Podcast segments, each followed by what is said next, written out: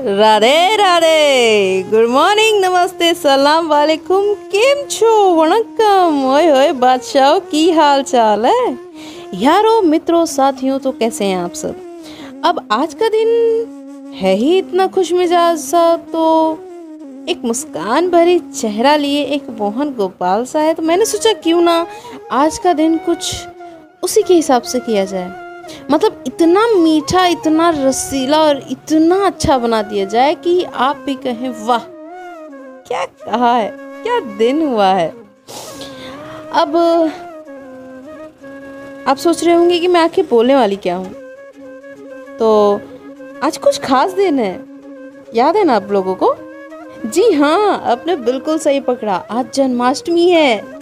श्री कृष्ण के आगमन का वो सौभाग्य दिन जब उस अनोखे व्यक्तित्व का चित्र इस धरती पर उजागृत हुआ था।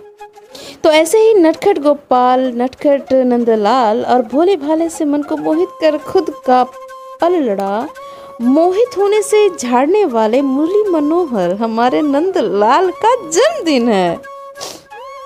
तो ऐसे में अगर उनके दिन को बेहतर नहीं बनाएँगे तो वो बुरा ना मान जाएँगे। तो फिर इंतज़ार किस बात का कर रहे हैं?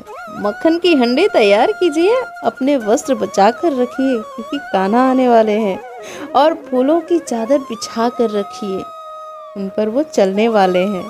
क्योंकि आज रात की मध्य रात्रि में ही उनका आगमन होने वाला है। अरे तो वेलकम नहीं करेंगे? तो चलिए, उनके स्वागत के लिए एक छोटी सी कविता से शुरुआत की जाए, आज के दिन की।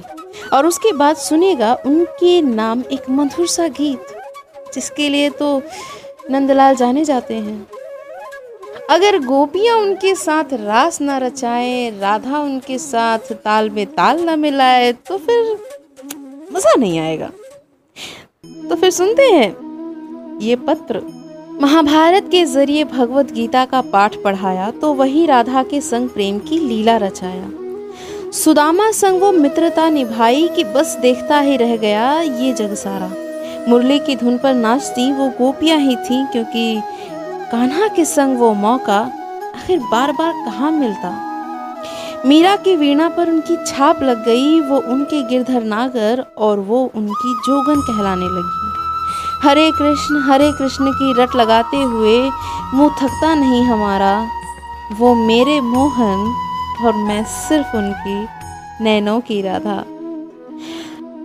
तो मित्रों, साथियों, मेरे प्यारे कृष्ण भक्त, उम्मीद है कि आज के इस पावन अवसर का बहुत ही मंत्र मुग्ध होकर लाभ उठा रहे होंगे आप सब। और ये छोटी सी पेशगी भी मेरी आपको पसंद आई होगी। और अगर आई है तो इसका अगला भाग भी ज़रूर सुनिएगा। जहाँ मैं आपको श्री कृष्ण की कुछ कही अनकही दास्ता अपने लफ्जों में सुनाने वाली हूँ। और कोशिश करूँगी कि आपको वो पसंद आए और भाए। और, पता है, कृष्ण, राधा और मीरा, इनकी प्रेम गाथा है ना कुछ एक अलग ही है, एक अनोखी है।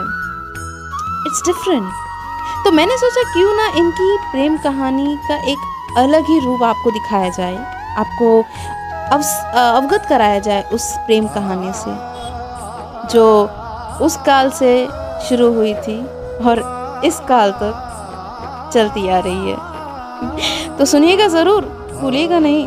और हाँ ऐसे ही कई किस्से, कहानियाँ, कविताएँ और बहुत सारी बातों को सुनने के लिए जुड़े रहें मेरे, यानी सुक्कू टॉक से। हर रोज़ नया, हर रोज़ कुछ नया। तो इसी बात पर बड़े प्रेम से कहिए हाथी घोड़ा पाल की, जय कन्हैया लाल की, और मुझे दीजिए इजाज़त। राधे राधे।